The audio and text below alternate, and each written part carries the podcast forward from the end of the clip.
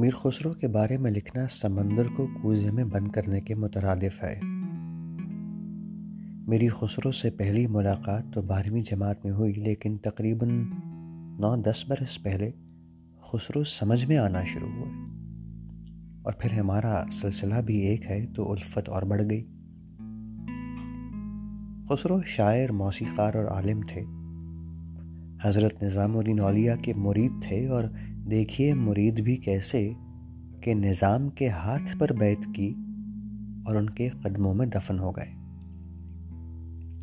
اس بیت اور شاگردی کا بھی ایک خوبصورت قصہ ہے جو پھر کبھی سناؤں گا اور لفظ شاگردی کا مطلب بھی بتاؤں گا۔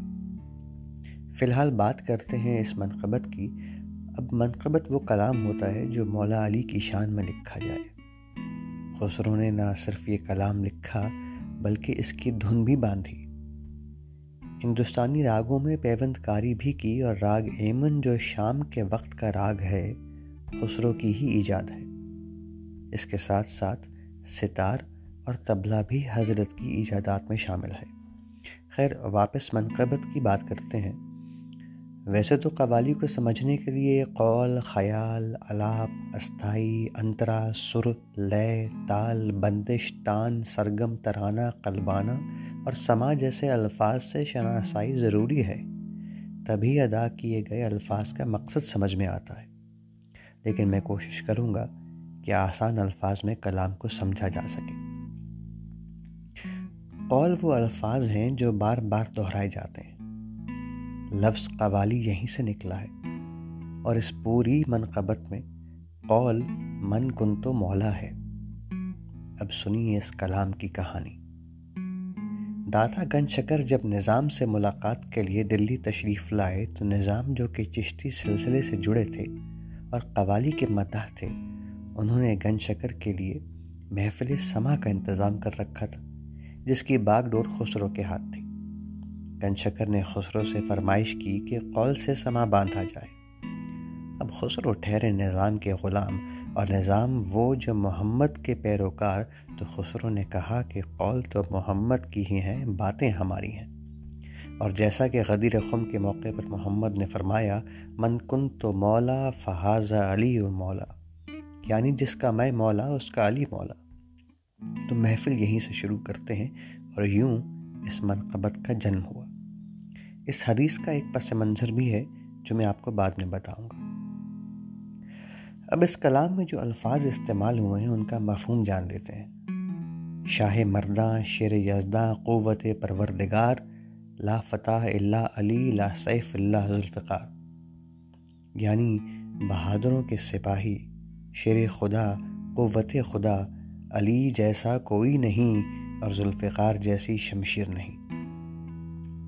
مزید اس منقبت میں جو الفاظ استعمال ہوئے ہیں، جیسے دارا دل دار دانی، یا ہوم تم تا نانا نانا، یا لالی یا لالی یالا، من کن تو مولا، فہذا علی مولا۔ اب یہ ترانہ ہے۔ لفظ ترانہ جو ہے، وہ فارسی کے لفظ تلانہ سے اخذ ہوا ہے، اور اس کا مفہوم کچھ ایسا ہے کہ دل میں آئیے۔ میرے دل میں آئیے، بے شک آپ سب جانتے ہیں، میں آپ کا ہوں۔ میری نسبت آپ سے ہے یا اللہ یا علی، جس کا میں مولا، اس کا علی مولا۔ اس کلام میں حضرت ابو علی قلندر کے الفاظ کو بھی ملایا گیا ہے جو خسرو کے اصل کلام کا حصہ نہیں ہے۔ وہ الفاظ کچھ ایسے ہیں۔ حیدریم قلندرم مستم، بندائے مرتضی علی ہستم، پیشوائے تمام رندانم، کے سگے کوئے شیر یزدانم۔ فارسی کے ان الفاظ کا مطلب یہ ہے کہ میں حیدری ہوں، قلندر ہوں، مست ہوں، میں علی مرتضیٰ کا بندہ ہوں، میں تمام رندوں کا امام ہوں، میں شیر خدا کے در کا کتا ہوں۔ اب آنکھیں بند کر کے اس مفہوم کو سامنے رکھ کر کلام سنیے۔ آپ کو ایک ایک لفظ دکھنا شروع ہو جائے گا۔ سما کا ایک اہم جزو یہ بھی ہے اور خیر میرا ذاتی تجربہ بھی ہے کہ کلام سنتے ہوئے بہت کچھ دکھنا شروع ہو جاتا ہے، خاص طور پہ اپنی ذات کی خامیاں۔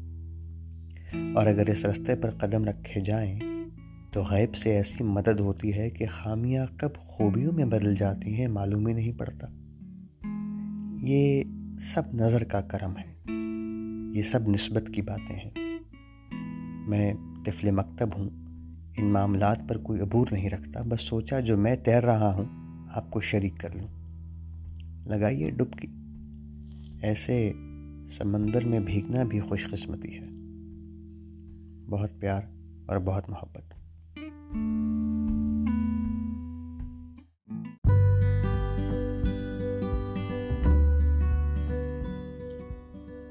مسالہ کھانا جوڑتا تھا اور کھانا دل۔ آٹے میں نمک ہی نہیں، محبت گوندھی جاتی تھی۔